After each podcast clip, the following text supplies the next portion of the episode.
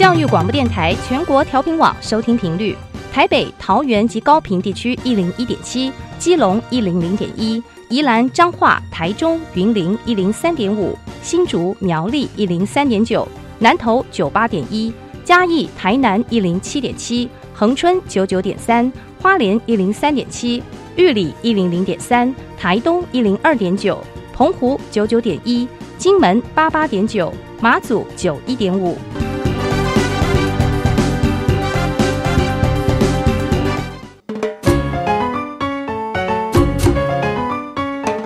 生活处处有科学，人人都是科学人。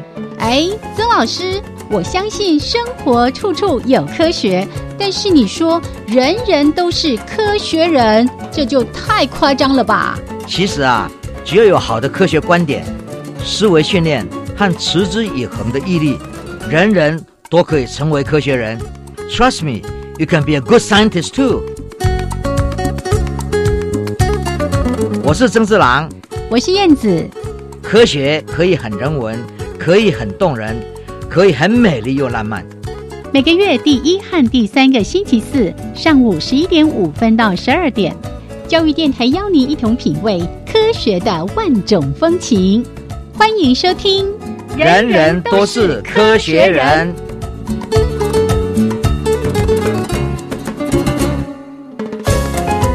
Hello， 听众朋友大家好，欢迎收听教育电台人人都是科学人。我是燕子，我是曾子郎。Hello， 曾老师。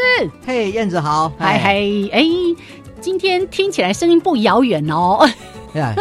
最近都在学校里面，在研究室里面，然后呢，我们在台湾也办了一些会议。我们在9号的时候，在师大有一个很重要的语文的会议。语文对，这就是说脑跟语言之间，还有文字之间的关系。是，然后这全世界来了蛮多的非常重要的专家。那他们呢，跟我们这个团队呢，已经相处很久，合作很久了啦。对，然后大家一起都是每半年要聚一次，每半年在各地啊，有时候在美洲，有时候在欧洲，有时候在以色列，然后澳洲啊、台湾，我们这样轮流。对，因为我们有几个合作的实验室嘛，每个实验室呢，到时候都要讲出自己在这半年内要做了什么，然后后半年还要做什么。所以这个就是不停的在切磋，然后大家一起研究，我就觉得说非常好。对，我刚才心里想的其实是互相鞭策啦。对对对对，鞭策都也一样。然后呢，我们在师大这次的会议呢，就一天，然后第二天就飞金门，因为金门呢也是一个重点，因为它的文化比较特殊，然后对很多考古的人来讲，金门的很多出土文物，附近的岛屿也是蛮重要的。是，还有就是说，金门呢有很多很多我们以前的华侨，因为从金门、小金门到了马来西亚，是到了很多地方去文莱我们碰到很多人。这一次呢，我们在金门的时候呢，就很希望也带动大家对于这个语言变迁的一些看法跟学说上，他怎么样来解释很多音的变化？是，像我们在台湾碰到金门，我们就说听起来，都是闽南话。嘿，对，可是他们的闽南话跟我们在台湾讲的闽南话不太一样，那个腔调就不同啊。然后呢，我们到金门之后呢，就经过小三通，是到厦门去了。对。厦门有个华侨大学，他以前是在旧校园是在泉州，我们也曾经介绍过，是叫泉州呢。现在它在发展，可是这一次为什么要在他新的校园举办？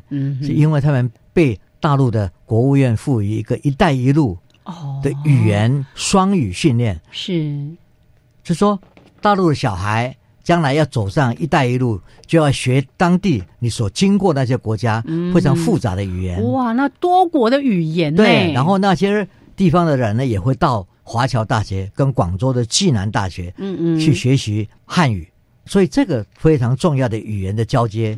然后我们研究者就是想了解不同的语境，他们因为语法不同，语义的建构不同，还有呢整个词汇的整个样貌不太一样，那么这些东西加起来，脑神经如何在这个学习的过程上整合这些神经系统，然后呢做连结，然后怎么样来做这些东西，变成一个很重要的一个我们了解脑的演化一个非常重要的一个机制。是，所以呢我们这次呢在那边呢也一样，就是一个国际大会，看看将来怎么样搭着这一带一路的这些每个经过的国家，到那边去设立研究站，是，然后来采取不同语言对脑神经发展的影响。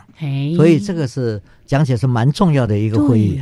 而且不同的语言哦，他在学习另外一个国家的语言，好像有时候会因为他们是拼音啊，还是像我们象形啊，或者是有一些语法不一样，是在学习上遇到的问题也不一样，是对不对？是这些啊、哦。然后这里面当然很多人对汉字啊，很多人对的误解，所以我们也慢慢就知道，就是说呀，它真的不是象形文字啊、哦，它不是，它是一个也一样，形声字占了这么多，形声所以跟声音很有关系、所以讲起来跟西方的所谓拼音文字大同也没落差那么大哈。对对、啊，所以呢这些东西都是慢慢我们了解，从脑神经的发展里面会看到，所以非常重要。所以呢，厦门华侨大学呢坐落在一个非常漂亮的这个新盖的一个村落里面，整个城市拉的重新的规划，对不对？那很漂亮。所以呢，我觉得说这次开会呢。很多学者讲了他们最近的发展，最近的研究的发展，所以我们非常开心，总是每天在学习。其实老师刚才提到这样的一个过程哦，不晓得大家有没有心里就想说，那以后如果我们有机会，不管是到中国大陆或者到世界各国去旅游的时候，要不要也把他们的大学列为我们可以去参访的一个地方哦？你像在美国，就是大家去啊，就是去哈佛啦，去耶鲁啊，去等等的。可是你就会看到说，在不同的校园，为什么他们可以培育出这么样优秀的学生？是啊，所以我们有时候哈，对很多地方你不了解，我就讲嘛，对，我们上次去了俄罗斯，是就发现它的少数民族很多，语言也很复杂，对呀。然后我们再讲说，他以前的附庸国，苏联是在附庸国，纠结啊，哈萨克。吉尔吉斯、这个乌兹别克、乌克兰这些地方都不一样，文化都不一样，对不对？然后呢，在跟阿美尼亚接触的时候，忽然间发现他们学校从小学到大学数学非常好哦，就跟印度一样，而且可能比印度还好。是哦，那你讲说为什么这么一个地区从小对数学的重视这么重视？然后呢，整个文化搭在上面。你慢慢就了解哦，原来在苏联时代，他们很多什么卫星的发展啊，很多计算啊，都在这里哦。可是，假如你没有真的经过“一带一路”去想这些事情，你根本不知道哦。所以呢，这中间有很多历史，值得去探讨。这中间有很多文化的互动，是值得去好好的检验。所有这些东西都是非常重要的，所以我觉得说。我们虽然在这边做了一个很小小的国际会议，可是后面带出来的一定是不得了的。语言到底是人类最重要的核心能力，是没有语言，我们就不会有思维的深度。然后现在这些东西呢，我们慢慢看到，因为语言，因为文字带来的很多思维的改变，精密度，现在我们是往全世界。都在扩张，是啊，所以必须要了解。然后你刚刚说了，应该以后要想办法让我们的留学生不要去只有去这些好大家已经知名的大学，应该去一些非常有特殊文化的地点，他们带参观一下，是去住一阵子，你就会知道，就是说真的是天外有天。人外有人，来，我们慢慢的去探索。那刚才老师提到说，这样跟语言还有脑科学有关的一些国际会议，我们上次还特别跟大家说到了一个双语会强化脑力这个新闻，对不对？对，所以我们还特别鼓励，像在台湾这么多的新住民朋友，真的就在家里面，让他们有机会从小就发展出双语的能力。对，更何况在台湾，你还有闽南语、客家语，还有原住民语，好多，我们就从从这里本土的语言，或者有更多的机会，我们也向外去扩展，去学习多语，这未来是一个重要的能力哦。我想这次讲得非常重要。好，来一开始呢，先跟大家分享一下老师最近的一些相关的行程，还有我们所关心的事情。那待会儿呢，一样在节目的一开始会为大家提供两则科学新闻。那节目的后半段，今天谈这个话题很有趣，也会让大家去开始思索，好像在我们生长的经验有蛮多的这个例子会应和待会儿我们要谈的。老师那个文章里面有提到说什么生日啦，或者是一些重大的节日，是生日是男性的死亡线，是女性的生命线哦，我就觉得好好奇，这到底是怎么回事？待会儿后半段我们再请曾老师跟大家来分享。那一小段音乐，先来提供科学新闻。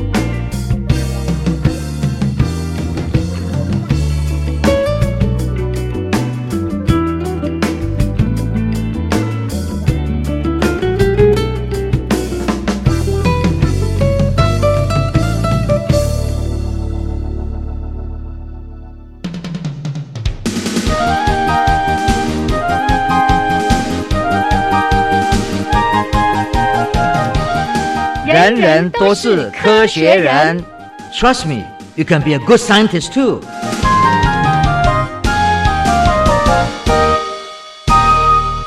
人人都是科学人，处处可学新知识。欢迎朋友们继续加入教育电台，人人都是科学人。我是燕子，我是曾志郎。好，来，接下来提供科学新闻。哇，一下子说到这个，我记得前几年在讲到诺贝尔奖的时候，哇！研究这个东西的人就得到了诺贝尔奖。对，然后我就想说，要讲这个东西好难讲哦。不过今天还好，因为呢是要跟大家说它的一些日常的新妙用，把它应用到民生，应用到我们的生活当中了。我觉得石墨烯，我们前几年才看到它的重要性。对呀，然后你光要讲什么叫石墨烯，它的整个过程就有听没有懂啦哈。但我们今天来了解它可以应用在我们的生活里面。但当时是觉得说它是一个新的材料，对呀，对不对？好高科技呢！现在整个科学的进步、科技的进步里面，我们知道嘛，AI 很重要，是，所以它计算，帮忙现在做很多东西。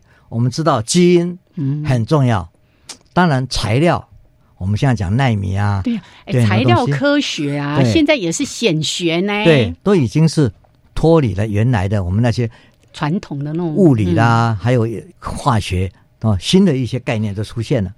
那最重要的石墨烯，我们以前觉得说，哇，这个东西呢，新的材料要怎么用啊？对，好像你发现一个新的东西，可是它有用吗？还不知道怎么用？对，这个慢慢的呢，因为它的原子结构是非常重要，它单层，不是像很多很复杂，非常薄，非常薄，非常薄。对，它里面的性质，比如说。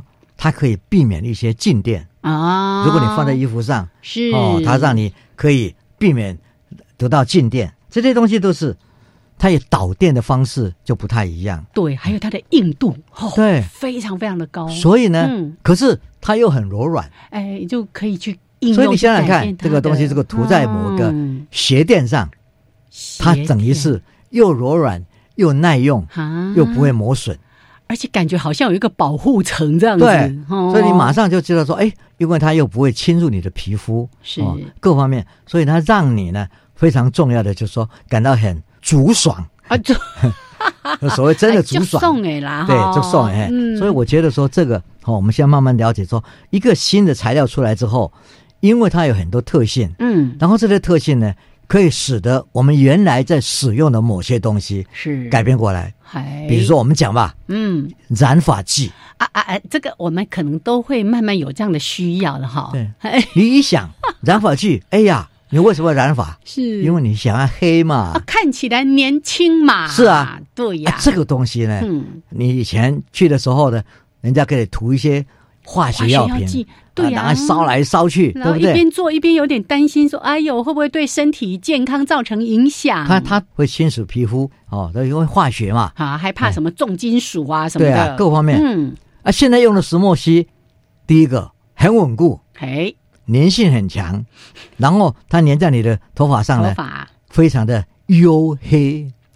柔软，可能还有亮丽吗？亮丽，对，刚刚讲的都是。开始拨头发了。然后，它最重要的，你洗了30次，它还没有被你洗掉，又节省了很多你去染发的经费。嘿，所以这个东西是非常棒的。所以你看，应用的科学家马上就把它转为一种非常有利于日常生活的产品。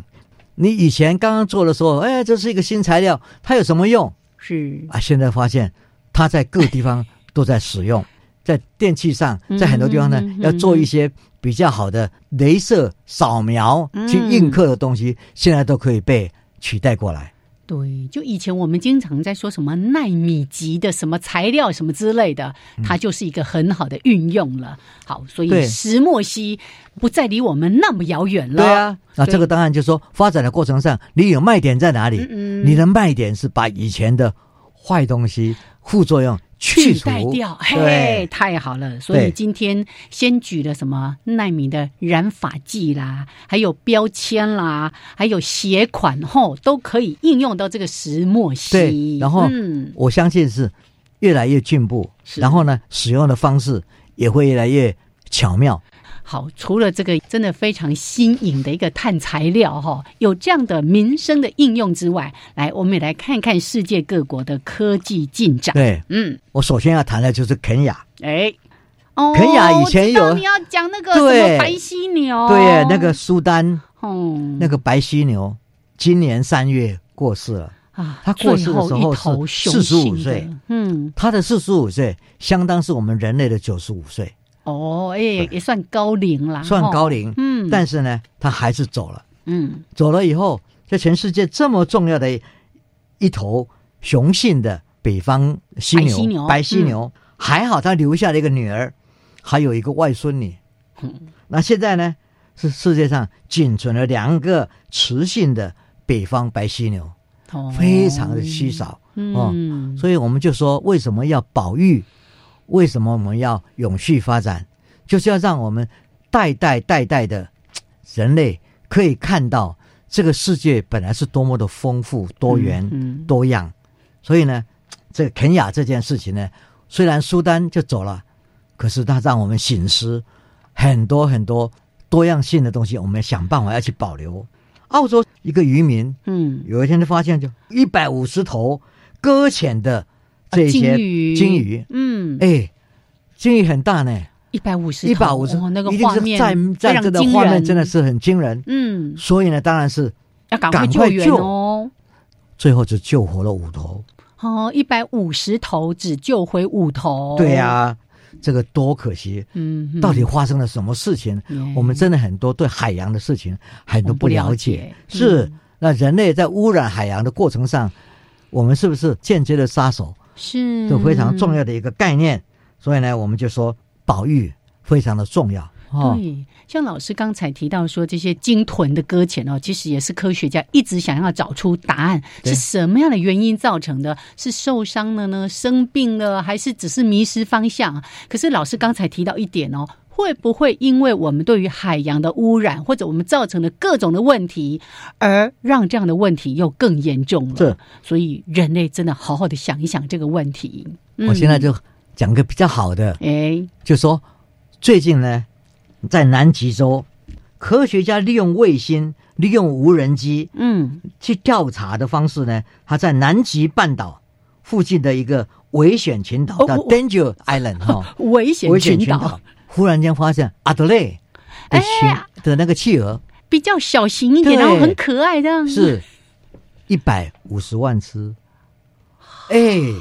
以前都不知道，因为各个地方都已经慢慢减少消失，族群越来越少啊，对，都不见了。嗯，结果在这个地方保留了这么多这么漂亮的小企鹅，哦，那超可爱，看起来就很有个性的样子，这样。对，然后我们再看，嗯，最近呢，在巴哈马遗留塞拉群岛哈，挖了这1000年前的一个泰诺族，嗯，一个女孩子的一颗牙齿，哦，啊，从这个牙齿呢的 DNA 你就看出来。他跟现存的在加勒比海有一群人呢，跟他们是血裔是相通的哦，血缘是有关系的，对对对对对，就是相通，就是 DNA 的检验嘛。嗯哼哼哼。那这个发现呢有什么意思？这个就是说，以前我们说这些泰诺人啊，是不是欧洲人啊，在这个群岛把他们全杀了？哦，现在看起来不是，他们可能也是有一种移民，嗯，移到外面去了。嗯，哦，对，当地也许发生了什么事情，他们就走了。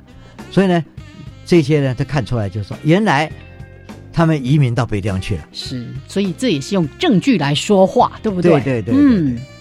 然后我们看到美国，他这个报道是蛮有意思的。老师，我在看到这新闻，我看不懂哎，我不知道为什么这新闻他在提说，1971年举办了一个什么鲸类生物学会的照片，然后有一个非裔的美国女性站在一大群男性的与会者当中，然后呢，这位唯一身份不明的女性经过证实是拥有35年资历的生物研究技术员麦娜。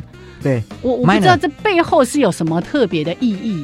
我想这个就是要把你摆在历史上啊。1971年，美国还是种族歧视非常严重的时代。嗯，70年时代。还很多还没有走出来，在1960年时代，我们看到很多这种民族自觉的活动在各地，还有阿拉巴马的这个暴动各方面。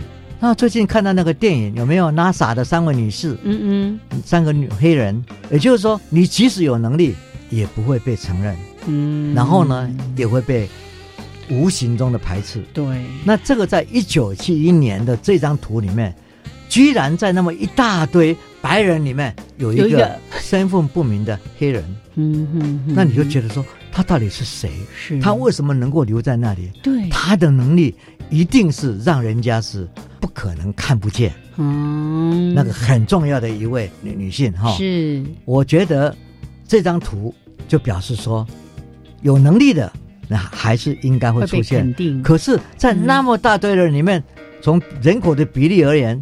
难道只有一位女性吗？嗯哼哼，就是可以看出来，在那个时代，真的是对女性、对少数民族的那种完全歧视的概念，在这个背后。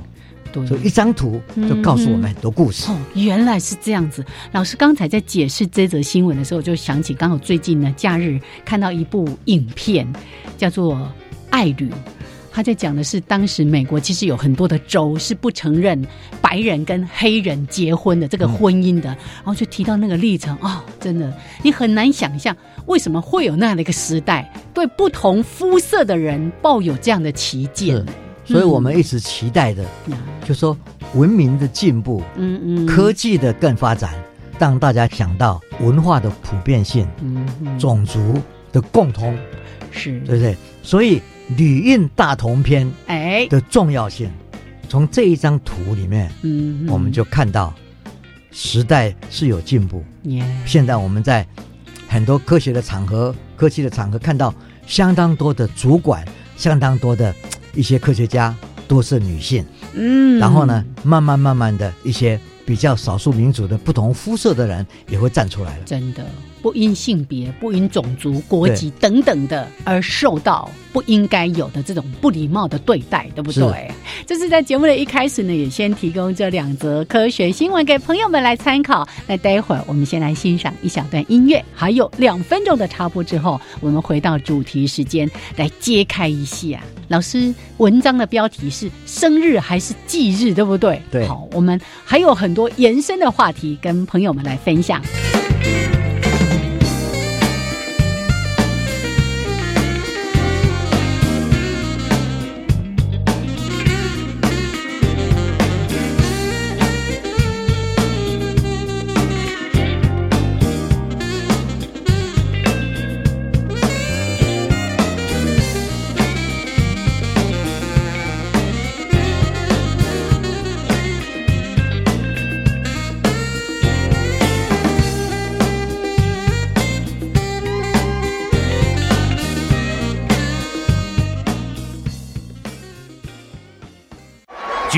拳击赛，现在两位选手就定位，预备，开始！选用高效率的节能家电，得分。不必要的电源记得顺手关，得分。穿着夏日情衫，得分。清洗冷气滤网，冷气最室温26到28度，得分。公布比赛结果，两位选手并列第一。节能不分胜负，爱地球做就对了。让我们一起为节电多做一件事，少做浪费电的事。以上广告由经济部能源局提供。去年我教长辈用手机使用 Google 云端管理属于自己的云端空间，他们都觉得好方便哦。我去偏远地区教小朋友手机摄影、照片后制和影片剪辑，他们积极的学习态度让我印象深刻。教育部资讯志工开始招募，期待您加入。扩散数位关怀能量，欢迎有意愿的大专及高中学校组队参加，详情请搜寻教育部资讯志工计划网站。以上广告由教育部提供。30年来，我见过很多人的手，有被遗弃的、被家暴的、被性侵害的，还有失亲的孩子。只要有帮助，我都愿意伸出援手，不放弃每一个生命。我是善牧基金会执行长汤静莲修女，我们需要你的支持。详情请洽善牧基金会官网或拨02-2381-5402，2381-5402。Java Java Amapolat Jakeng Kamashikatsidas Di Jakuravu Gulele。大家好，我是来自台东的胡代明，这里是教育电台。那罗哇那咿呀那呀哦哎呀，那是你呀鲁玛的呀恩哦，朋友们就爱教育电台。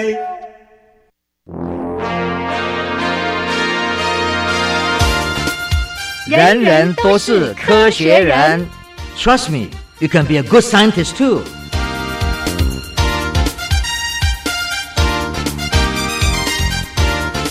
人人都是科学人，处处可学新知识。欢迎朋友们继续加入教育电台，人人都是科学人。我是燕子，我是曾志郎。好，我们的节目呢，在每个月的第1还有第3个礼拜四上午11:05到12点为大家直播，欢迎朋友们都能够按时的加入。好，来节目的后半段呢，都是为大家安排科学人观点的主题时间。为什么今天要讲什么生日还是忌日？然后刚才我还讲说，对女人来说，生日是生命线；对男人来说，生命是死亡线。吼，是大家一定很好奇。对，我们不要说生日，过个节日哦，这个对大家来讲，尤其对小孩子，都是很期待的。是。然后呢，我们也看到商品店，每到某个节日，爸爸节。哦，妈妈节、母亲节、父亲节，现在还有人提倡要有祖父节、祖母节、祖父母节，对，8月底，对，现在都有哈。就说这个当然是我们对于这个我们的长辈啊这种孝道，但是另外当然是商场的运作哈。对，老师你说这边哈，我真的是很想要也跟大家来思考一下，就现在好多的节日都变成是商业炒作，有没有？光一个情人节就要过什么情人节、白色情人节、七夕情人节，都在商品化了。可是那个实质的内容，包括什么母亲节啦、父亲节，我们有没有办法做一些更贴心的举动，而不只是送礼物哈？对。但是这里面的出现一个非常有趣的问题，这个有趣的问题当然也是从观察来的。他们就说啊，很多很多所谓过生日，好像对于某些妇女，尤其是年老的妇女，有很多激励的作用。激励的作用是，很重要。然后呢，就是观察到说，好像他们都能够在生日之后才走，即使生病一定要熬过、撑过、争这么一口气，而闯过、而冲过去。是，那但是对男性呢，就好像没有这样的资料哦，而且这个数据呢就不完整，就没有像有这种冲力可以冲过去哦。然后这个科学家呢就开始真正你讲一讲，你有过这种观察，对，有没有证据？就开始来收集各种证据哈，然后呢，这种对节日的期待，尤其是在我们是为什么是妇女？嗯哼，妇女是一个家庭的中心，是。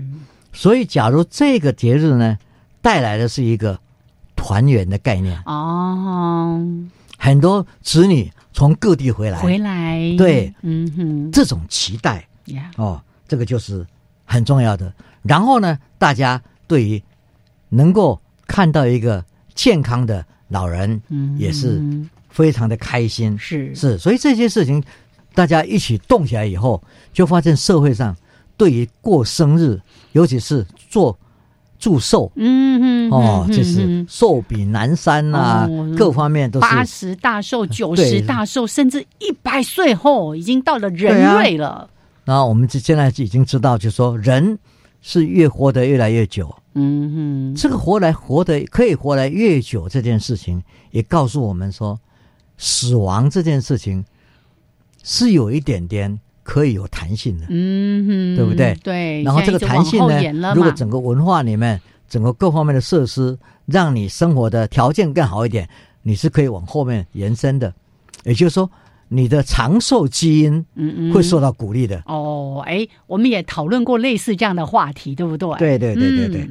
也就是说，从观察里面，嗯，我们看到这样的现象，嗯，而且看到说某某的祖母，大家讲说啊，别等来个看，啊都没有时间，哦啊，现在利用哦，我们就利用各种节日了哈。对，像台湾我们有什么？从一开始有清明节啦，端午、中秋或者是春节，就是都是全家人要团聚的日子。嗯，现在我们像在美国，嗯，哦，在西方也哦，感恩节。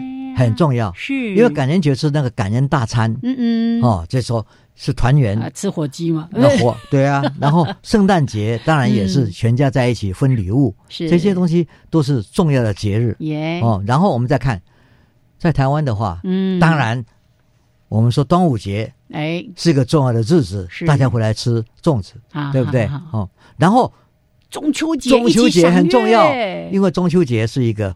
大家团圆哦，月亮团圆，老天也团圆，地上也团圆，说这个很重要。是，然后再过来，我们就看到就说，哎，过年，新年 对，新年是一个，但是新年是有时候就是大家没有那么样的，因为只有放几天假。可是，一过年，旧历年是放很久的，也放很久就可以回家来哦。所以呢，讲起来。如果我们科学家开始去比较各个国家，因为它不同的日子，嗯嗯，但是它的节日的团圆这个概念都在那边，嗯嗯，所以呢，我们就说，会不会我们刚刚讲的那个观察，妇女在西方这个感恩节、圣诞节，然后在东方端午、中秋、过旧历年的这些节日里面，他们的生命呢受到影响？然后男性呢，就不太会看到这些事情。嗯，所以呢，科学家呢，圣地亚哥的一个社会学家呢，这个 Philip 教授呢，就分析了整个加州从1969年到1990年间所发生的274万多个自然死亡的案例。哦，不是说被车子撞到，自然死亡。对，哎，200多万呢，将近300万的人，就发现就是说，果然过生日。啊，这件事，哦，过生日呢，对女人而言是个生命线，冲过去，熬过去；但对男人而言呢，却是个死亡线。也就是说，哎，好奇怪哦，老妇人在生日之后的那一个星期，死亡率高于其他的时间。嗯哼，哦，也就是说，她呢，好像都是真的是撑过去的生日，享受了大家对她的祝福，嘿，她才走。是，可是。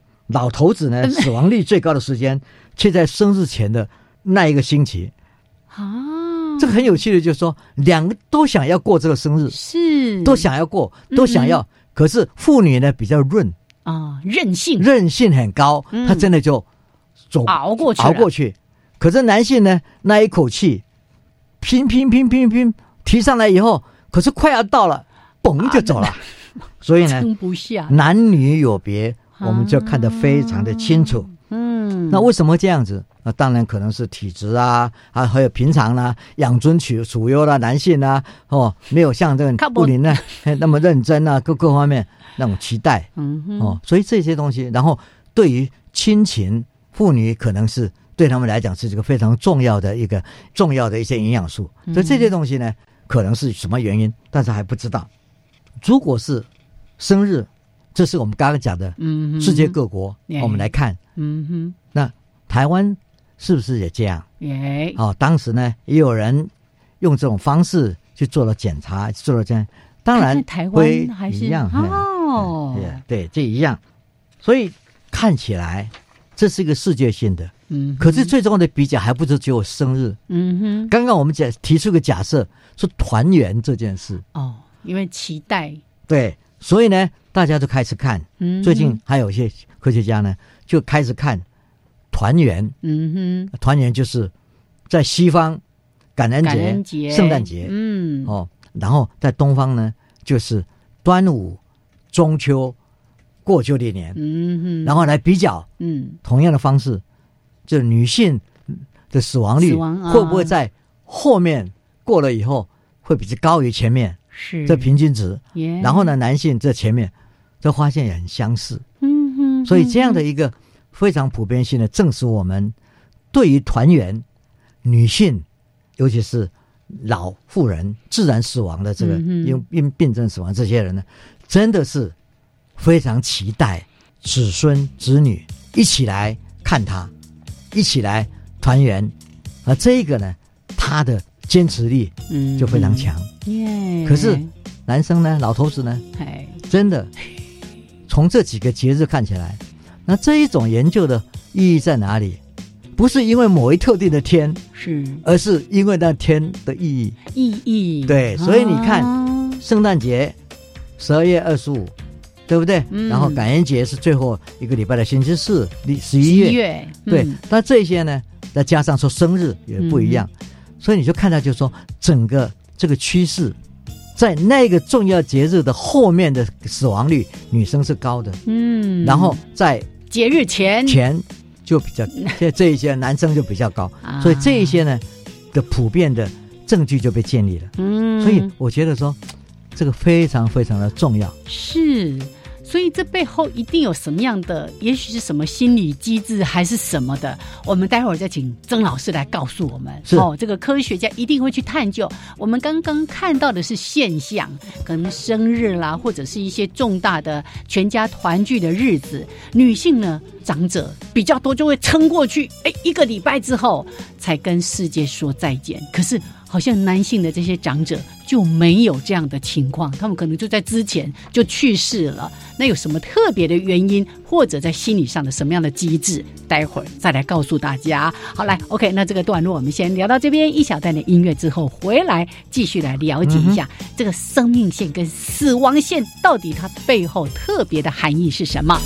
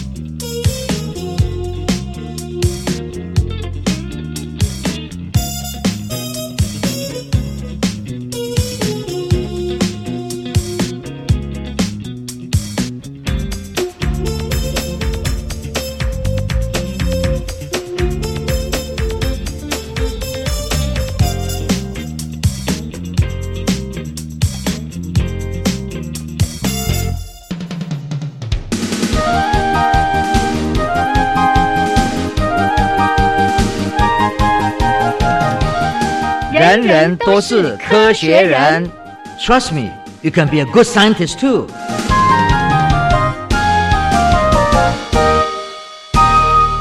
人人都是科学人，处处可学新知识。欢迎朋友们继续加入教育电台，人人都是科学人，我是燕子，我是曾志郎。刚才呢，老师帮我们描绘，而且看到科学家，当他们发现，有一个某一个好像很普遍的现象，你看那个什么加州大学用了270几万的这个自然死亡的，对，真的也是大数据，看到女性的死亡率会在这些重要的生日啦、节日之后的一个礼拜，但男性呢，很多就在节日、生日前的一个礼拜就跟世界说拜拜。那刚才我们在说，这里面一定有什么特别的含义在里面的。现在科学家对这个事情呢，是没有什么好的解释，也只能说会不会因为生活情境的关系，那么假如这个是一个非常重要的期待，是男性呢？对于家庭也许没有像女性那样子的有非常坚持的期待，或者那么多的投入，那么强的那从以前到现在，他对每个子女呢，男性的人要到外面去做事什么东西，在家庭的那种凝聚力就可能没有那种女性那么对、那么期待。是，可是女性呢，他一直在关心每个子女发生什么事，还有子女的孙子发生什么事，他很期待的。对，所以这种期待呢，会带来一种非常重要的一种机制，是这个叫做我想看到他，我想听到他的声音，那我想再撑一阵子我就过去了。就是那一种很韧性，在女性里面表达无疑。我们现在看到很多社会现象，女生真的都比男生强多了。以前我们这个都会讲一句话叫为母则强，对不对？对，很多女性呢，其实在她未婚没有小孩之前也是要到处人家保护啦，什么事情自己都不会啦。可是当了妈妈之后呢，好像那个马上能力有所转变，这个也会，那个也强，这样子。对，所以女性真的是在很多地方她维护一个家的概念，是维护一个子孙的概念，所以他很期待再看到他们，所以那个期待本身，所以我们现在看起来就是很多生命，很多生命的现象，对于当你有一个期待的时候，你是很多健康的因素就会，或者是免疫力都会往上升的啊。对，在那段时间，可是过了以后呢，你一松懈之后，满足了，对对，这一满足以后，你的病，原来的病就过来了，就那个好像一个支撑的力量，或者说我已经完成了某一件重要的事情，所以我可以走了，就是这样。对，所以这个呢，然后呢，男性当然在前一个礼拜，可是你别搞啊，他们还没有回来，快要到了，这个东西就是遗憾的走了，都会有遗憾。对，好，我还想起像我们有时候会遇到这种老奶奶，有没有？她其实明明自己已经身体很不舒服了，在病中，可是呢，当她听到说那个孙女啦、孙子啦什么要回来的时候，那个精神就回来了。是，然后她就觉得说，她还是要去照顾这些儿女啦、孙子女啦等等的那个张罗欢乐，你知道我们闽南语用欢乐一家的大小，所以他好像有这样的职责，他就继续撑着，就会熬过那一个重要的团圆的，或者是人家来帮我庆祝生日，那么重要的一些日子真的，所以好有意思。所以死亡这件事，我觉得说很重要的就是说，我们刚刚谈的都是生日啊、团圆啊这种节日啊，但是我们想说，我们刚才讲自然的病。我们的撑住不撑住，可是对死亡，有时候我们也看到另外一个现象，就是你去操弄，你因为想要得到某些好处，来使自己死得早、死得晚。对，如果说对自己有好处，最好的好处是什么？在美国就是税缴税。所以呢，我们看到以前诺贝尔奖有个叫做这个专门在搞笑的诺贝尔，搞笑诺贝尔奖。对，这个搞笑诺贝尔奖呢，曾经就颁给了一个研究这种是死亡的啊，那个死亡的那个研究是什么？嗯哼，就是说即使要死亡了也要避税，嗯，为了避税而死亡，哦，有这种事情。对，当你的税率会有差别的时候，嗯，你就会去做。我们先讲一个吧，好好，结婚吧，是每一个人结婚本来都是个人报个人的税，哦，是啊，后来两个结婚了就要一起呀，啊，对不对？嗯，啊，这中间就有一个非常重要的啊，你如果结婚了，这个税是在什么时候你要完成你这个那一年的可以被扣税的，嗯，哦，或者是说可以我们叫 deductible， 嗯，可以减免你的税，是减免扣减额啊什么的，嗯，所以呢，他就会在那个年度之前结束之前去剖腹生产，嗯哼，哦。哦，剖腹生产，哦，可以多一个那个抚养亲属，抚养亲属的吧，这个东西，对，你看这个税，哎呀，我刚刚讲嘛，这节税也节得太积极了吧？对，只要有利的，嗯，对税有利的，是很多人都会去做，哦，尤其是很有钱的人，是哦，因为他那个税率的相差很多，急剧啊，对啊。哦，那累进税率差了几 percent 什么的，嗯，然后呢，对我们一般人来讲，那有改没有改没算，所以也可以看社会的财产的制度，去看说你到底有收入多少，啊，去看说你有没有这种现象，是啊，确实有这种现象，哎，对啊，哦，那这个，另外呢，在美国，因为死亡，嗯哼，那死亡的时候，你报税的时候。你这个死亡的遗产税，嗯哼，要怎么样来分配？嗯，那么这遗产税呢，会不会根据国家正在分配很多遗产税？你像啊，以前我们遗产税50%嘛，嗯哼，现在掉到10%嘛。可是哪一天生效？嗯哼，那哪一天生效？哦，我如果在这之前我是50%的遗产税，哦，我这个死亡是在后面，哦哦，所以呢，哦，我最好努力撑，我多留几天啊，他这个就会撑下去。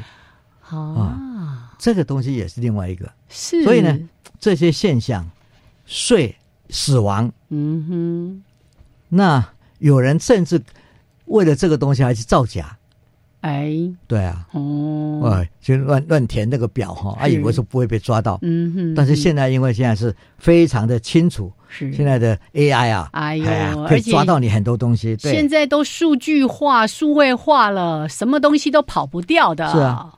那我们也会看到就是说好多好多这个死亡的各方面呢，真的跟税有很多关系，yeah。 那刚刚我们也讲到死亡呢，这个男性有时跟很多节日也有关系，犹太人的这种逾越节，哦，这个东西那个也是他们很重要一个节日，那你也会看到这个团圆啊，哦，不团圆这个东西也是一样，你去各地去看，那你如果要比较不同的民族，啊，不同的国家的税率啊，改变的时候，它改变的时候的前，啊，改变的时候的后，啊，那个死亡率是不是跟着有所改变？所以那个搞笑诺贝尔奖的得主，他也有做这样的一些相关研究，就看出说，哎，跟税要不要避税这件事情，跟他的死亡日期也有关系，是，所以叫做死也要避税吗？对，没错。所以他这个得到这个奖，赶起来是怎么搞的吧？听起来很好玩，很好笑。可是你再想想，背后的含义，人就是这么一个会保护自己财产的人，还要保护自己的子孙啊。对啊，啊，这一些东西呢，使得促使他会去做很多事。哦，啊，这个东西呢，所以有时候资料一看啊，非常好玩。我会看到这个资料，是因为最近有一本书，是我们的刘炯朗院士，哎，他最近也因为他这本书，学校没有教的创新发明，那这本书呢，10天前哈，也被宣布为吴大有科普奖的银签奖，哦，得到银签奖，所以呢，我也鼓励大家看到蛮好玩的，里面藏了很多科学的，有一些。意识是哦，这些东西都让大家觉得很多让我们省思。耶，它里面谈到就是说，从1917年到1984年，美国有13次比较重大的遗产税率的改变。嗯哼，其中有8次是增加，另外5次是减少。那么他们就来比较这个8次的增加，5次的减少，会造成死亡率吗？嗯哼，死亡率的变化吗？对啊，结果资料非常清楚，确实是如此，是有相关的。是这个相关就让我们觉得说，哎呀，真的，每个人都在算计自己怎么样保留我的遗产，我的财产给我的小孩。是，所以呢，你还可以调整你死亡的时间。所以呢，这个真是叹为观止。所以你看，这也是所有的父母这么样心心念念都在照顾着他的孩子，他的子孙。所以老师你刚刚提到说，哎，如果他的税率要调高哦，某一年某月日要调高，他是不是死亡就会提前？对啊，如果要降低，我就给他撑，一定要撑到对税率调降之后再说拜拜。所以啊，你去看这些资料就很清楚了，显现你刚刚讲的这个现象。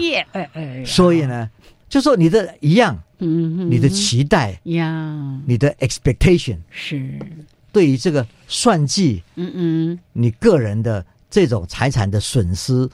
交给国家的税要交多少，然后交给子女的要交多少，你会因为这种税率来改变自己当时要去死。哎呦，所以不管是刚才在提到这些生日节日或者是避税等等的问题，我解读到那个背后其实一个很重要就是爱耶。对，你看也许是一些老妇人那种对家族对家人的爱，让他 hold 住，晚一点再说拜拜。遗产税听起来虽然是很现实的，可是那个背后的思考也是他要照顾他的后代子孙们。是，我想是这样。从演化的观点，我们就说基因是个自私的基因，是我们的人类自私的基因 selfish gene。这个自私的基因呢，当然它的基因就是为了保护下一代。好，来，今天呢谈这个话题，谈到后来我感觉蛮温馨的，虽然这个过程有一些觉得听起来还蛮有趣的一些例子哦，那也分享给所有的朋友们。好，那今天节目呢时间到这边，要赶快跟大家说拜拜咯。是，我有时候会害怕，就是现在是7月19号嘛，对不对？暑假已经好像要过一半了，时间过得很快，好好把握暑期，丰富自己，充实自己，当然要找一些安全的娱乐， 对不对？多看书，是多看好书，多看科普书。是的，好，也谢谢曾老师，谢谢，我们一起跟听众朋友说拜拜。好，拜拜，拜拜，再见。